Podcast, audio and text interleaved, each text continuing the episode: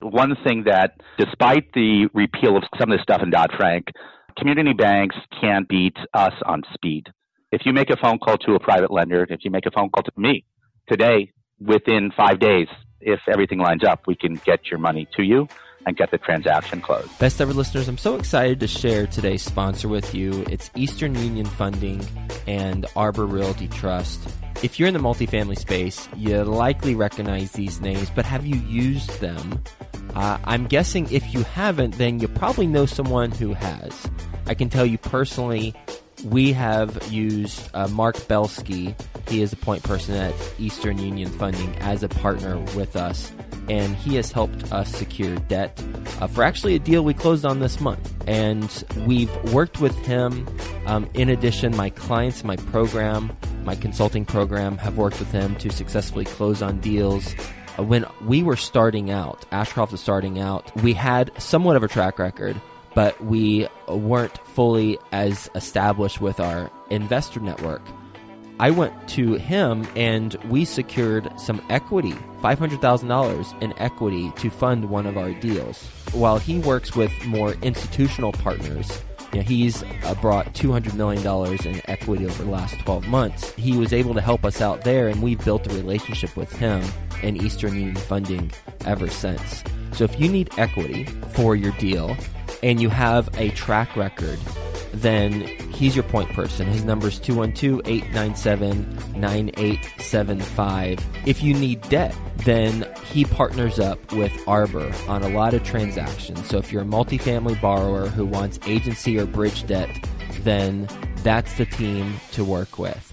Uh, we have worked with their team, both Eastern Union and Arbor, on deals. And people who have purchased our deals, purchased deals from us, have used Arbor, as well as my clients in my consulting program, they've used it. So this is a recommendation that comes from firsthand experience. And the last thing I'll say about uh, working with Mark Belsky at Eastern Union is that if you need a loan guarantor, but don't have that track record quite yet, then Mark can look at what you've, the deal you've got, and assuming it checks out, he can make introductions to people he knows as potential loan guarantors for your deal. So debt, equity, and potentially loan guarantors uh, all you need, well, you need to find a deal, obviously. Um, but besides that, you know, the other main components of the deal they can help you out with. So talk to Mark Belsky. His email is mbelsky at easterneq.com and his phone number 212-897-9875. Best ever listeners, how you doing? Welcome to the best real estate investing advice ever show. I'm Joe Fairless. This is the world's longest running daily real estate investing podcast. We only talk about the best advice ever. We don't get into any of that fluffy stuff with us today. Jeff Levin. How you doing, Jeff? Good, Joe. Thanks for having me. Well, my pleasure. Nice to have you on the show. And a little bit about Jeff. He is a real estate investor, he's an author, and he's a president of Specialty Lending Group. He lends private money in the Washington, D.C. metro region. He's got a book coming out this fall titled The Insider's Guide to Private Lending based in Washington, D.C. So, with that being said, Jeff, you want to give the best ever listeners a little bit more about your background and your current focus? Yeah, absolutely. So, Joe, thanks for having me, and hello to all of the best ever listeners. I've been in real estate for, gosh, just about three decades, 30 years. And I've seen the real estate industry evolve. I've seen it grow, both at a large and kind of a micro level within the private lending arena. During the past 30 years, as a background on me, I've invested in my own properties. I've done both buy and holds, I've done fix and flips. And one fact about me is I've overseen the origination of $1.5 billion of loans.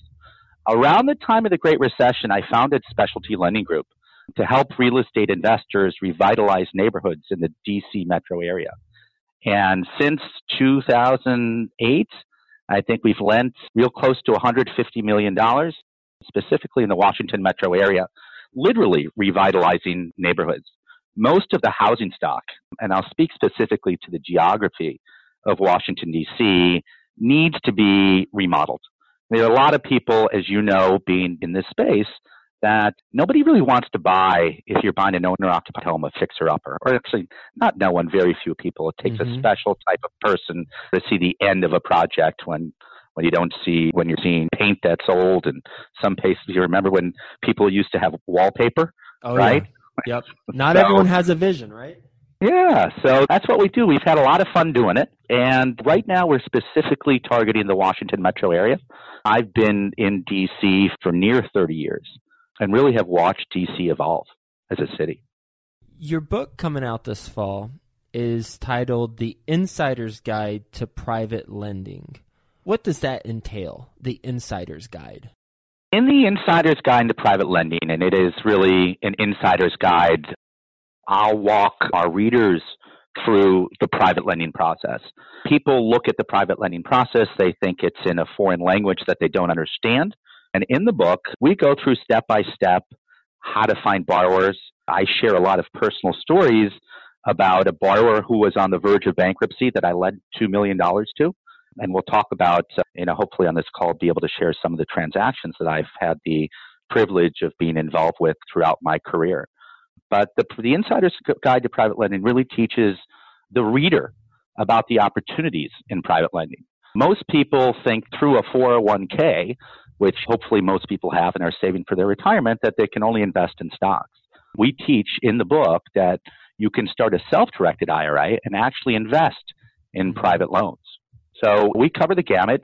It has a lot of really good stuff for beginners and a lot of really good stuff for people who have been in the industry and can relate to some of the stories that I share in the book. Let's talk about that example. You've piqued my curiosity, and perhaps some of the listeners. You had a borrower who was on the verge of bankruptcy, and you lent him $2 million. Please tell us that story. you might think I'm crazy. A lot of people do, but let me start from a global perspective. When evaluating private real estate transactions, you look at a number of things to vet the transaction to make sure it makes sense. Whereas I may look at a transaction and consider it very low risk. A banker might look at the transaction and consider it very high risk.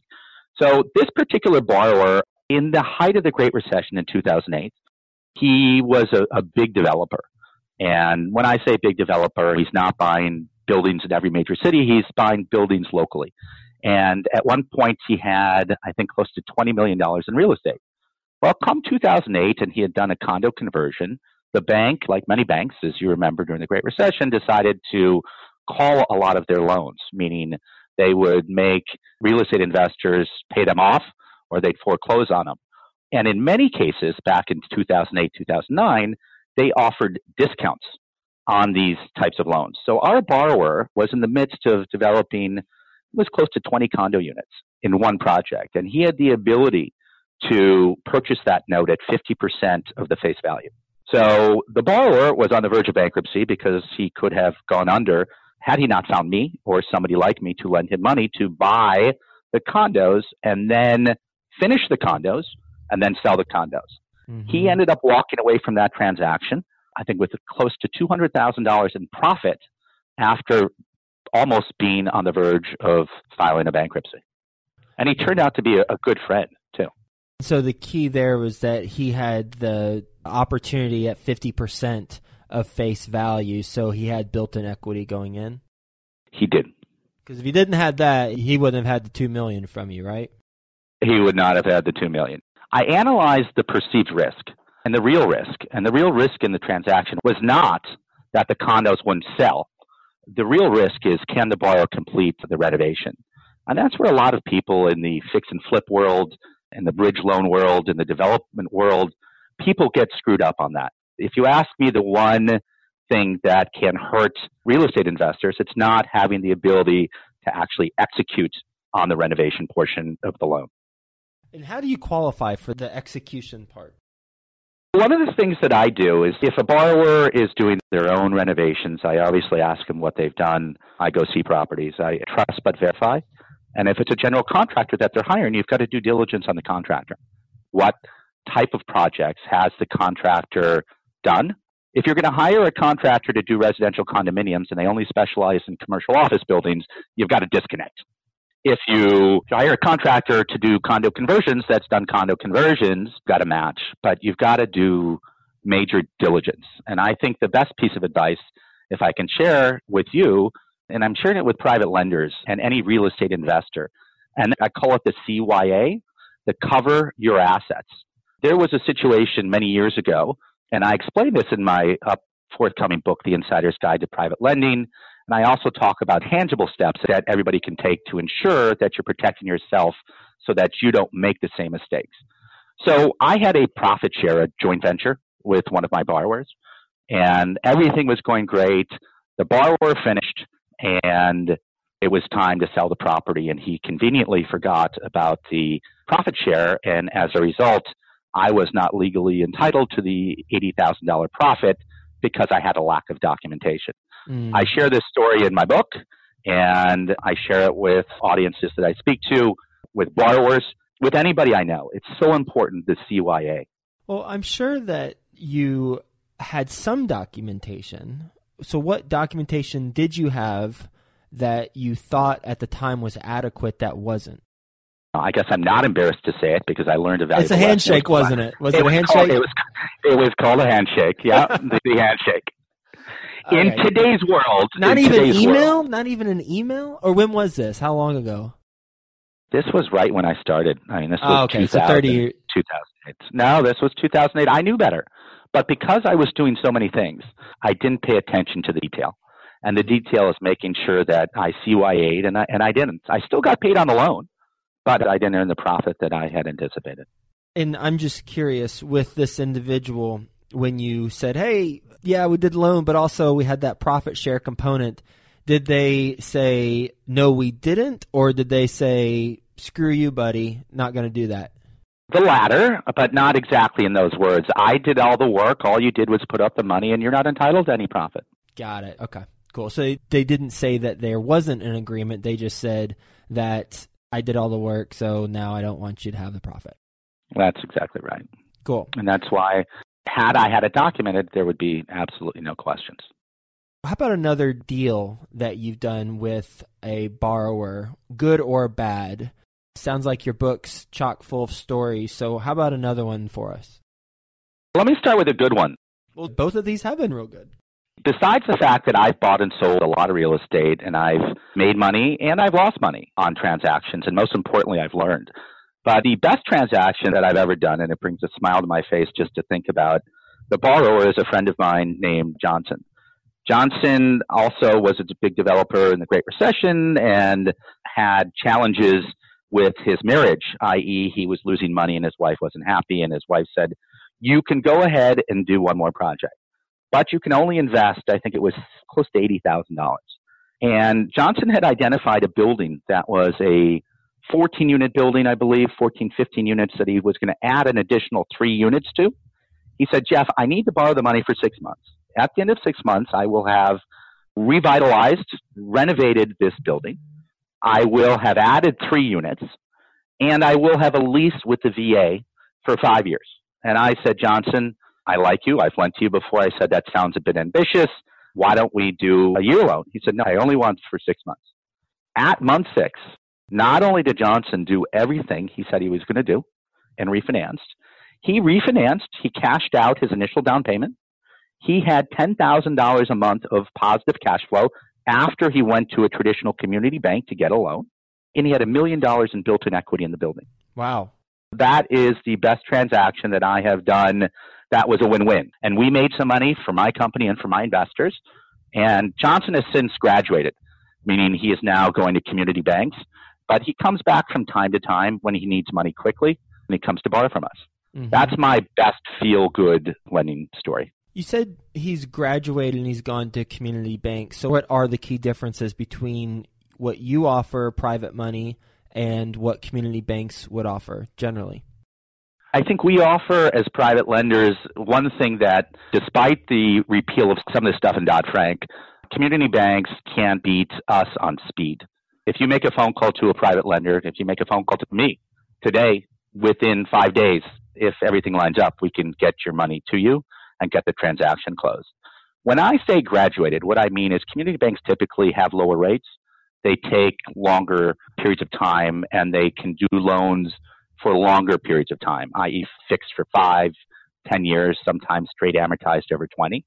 So when I say a lot of beginning investors start out with private lenders and then move to community banks, so that's what I mean when I say graduate. What's a good losing money story? Ooh, well, I can tell some stories, not many about losing money, but there was a time where I made four loans to one borrower and I was clearly way too concentrated. Mm-hmm. And I ended up taking small principal haircuts on each one of them to get out of them. Now, what happens when private lenders lose money is time is money, and that expression is very true in private lending. Because whether you're lending your own capital or you're lending capital on behalf of investors like myself, in addition to my own capital, the time value of money.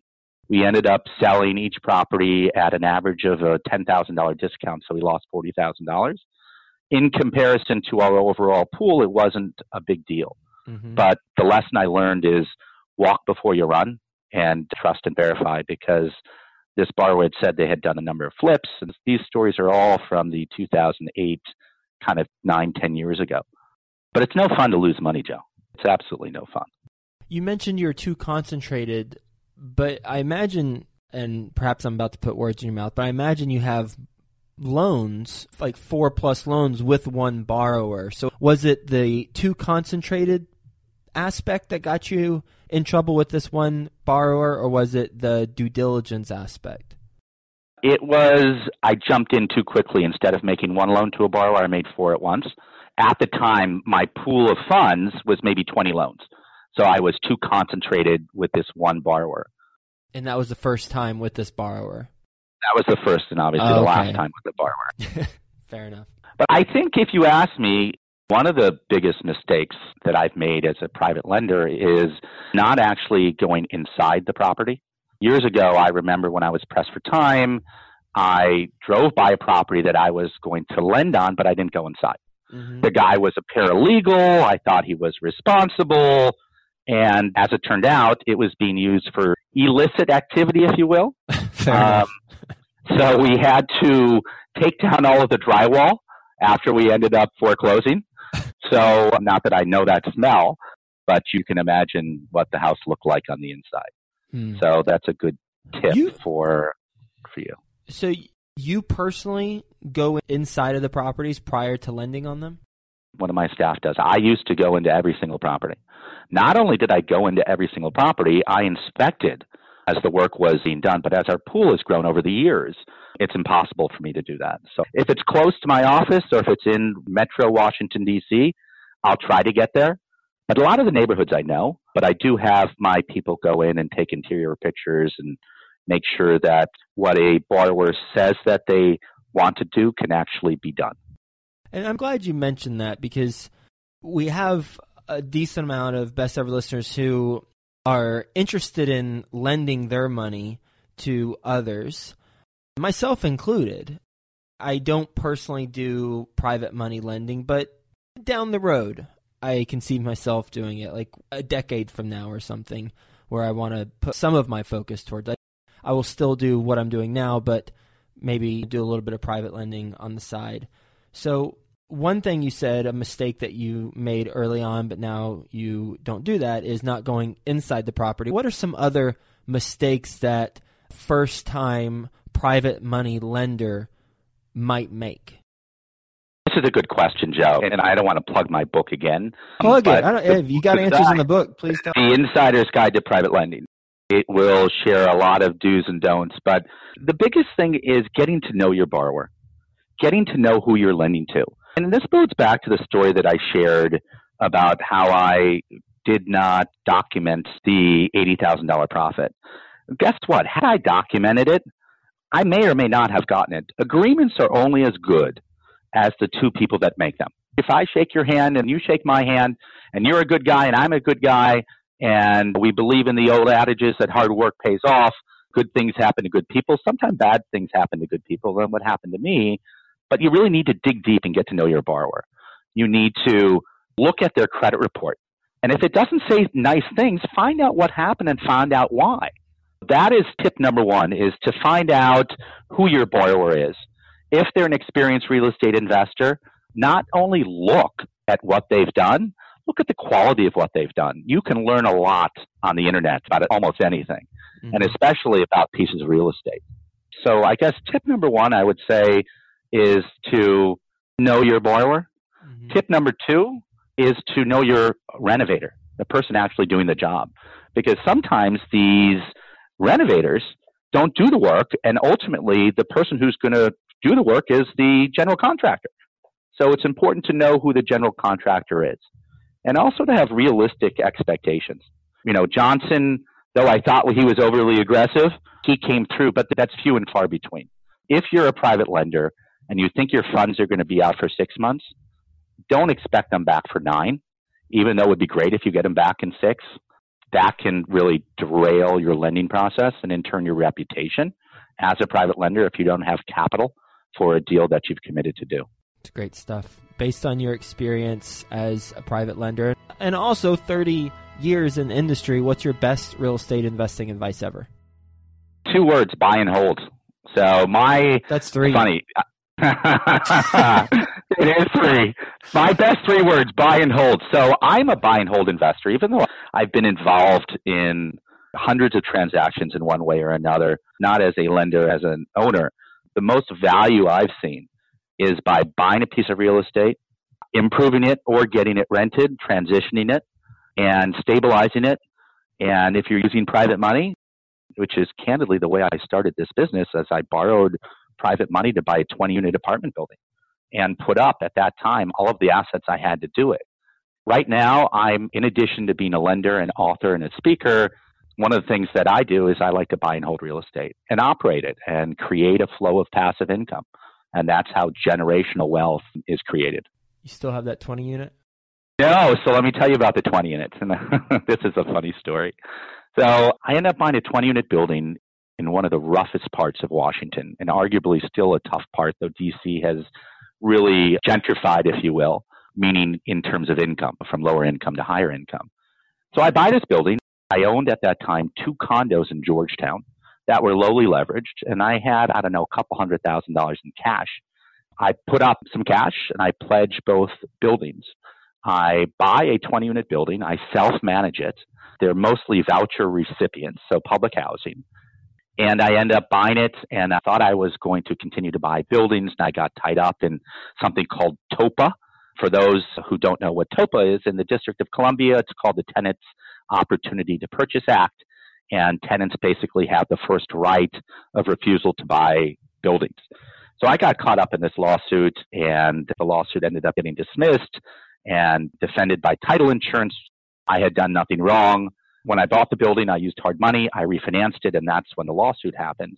After I refinanced it, so I'd stabilized it, and I sold that building, and I made a million dollars, half in cash and half in a tax deduction because I sold it to a nonprofit what that did for me is that started specialty lending group and really got me into private lending. I used that half a million dollars and now we've turned half a million dollars into over $150 million in loans. So clearly what you chose to do with those proceeds worked out.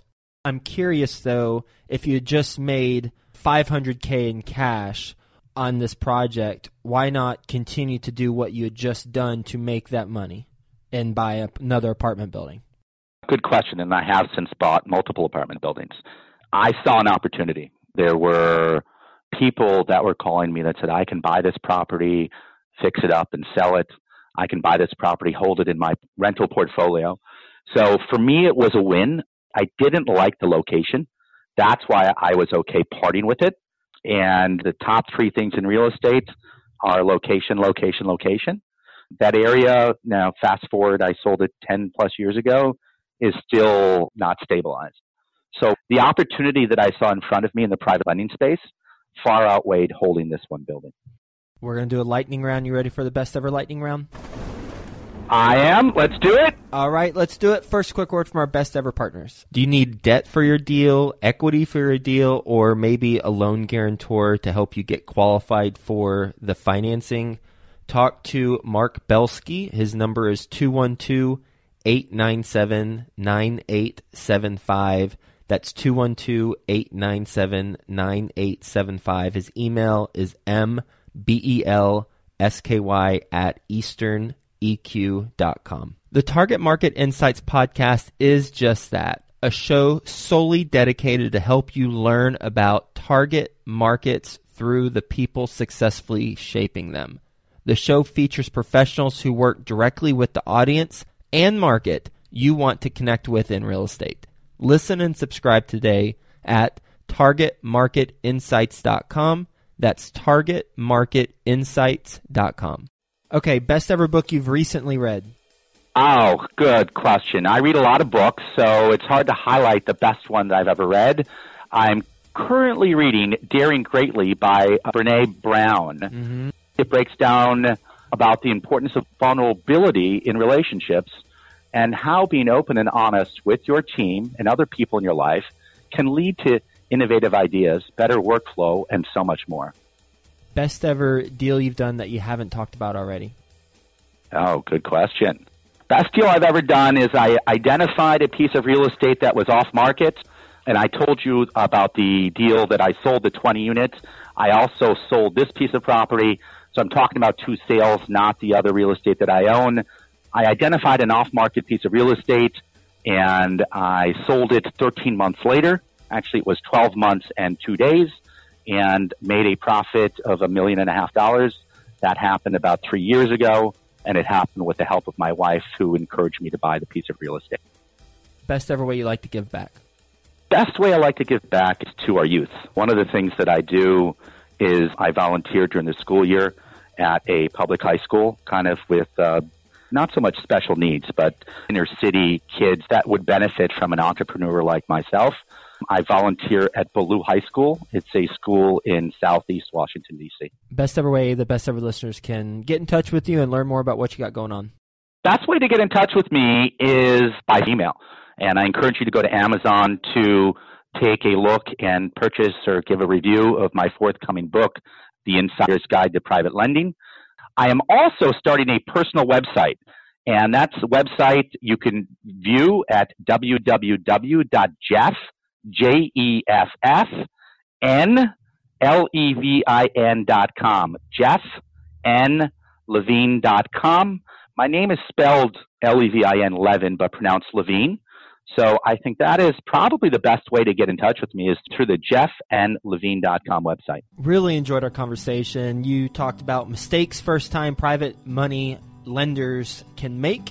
One is we got to get to know the borrower, or so the mistake would be they don't get to know the borrower. Some tips that you have always look at the credit report, make sure you've got the background story of why things are the way they are look at the experience, not only look at their experience, but look at the quality of the projects that they've worked on and know the renovator, so know the general contractor might not be the same person.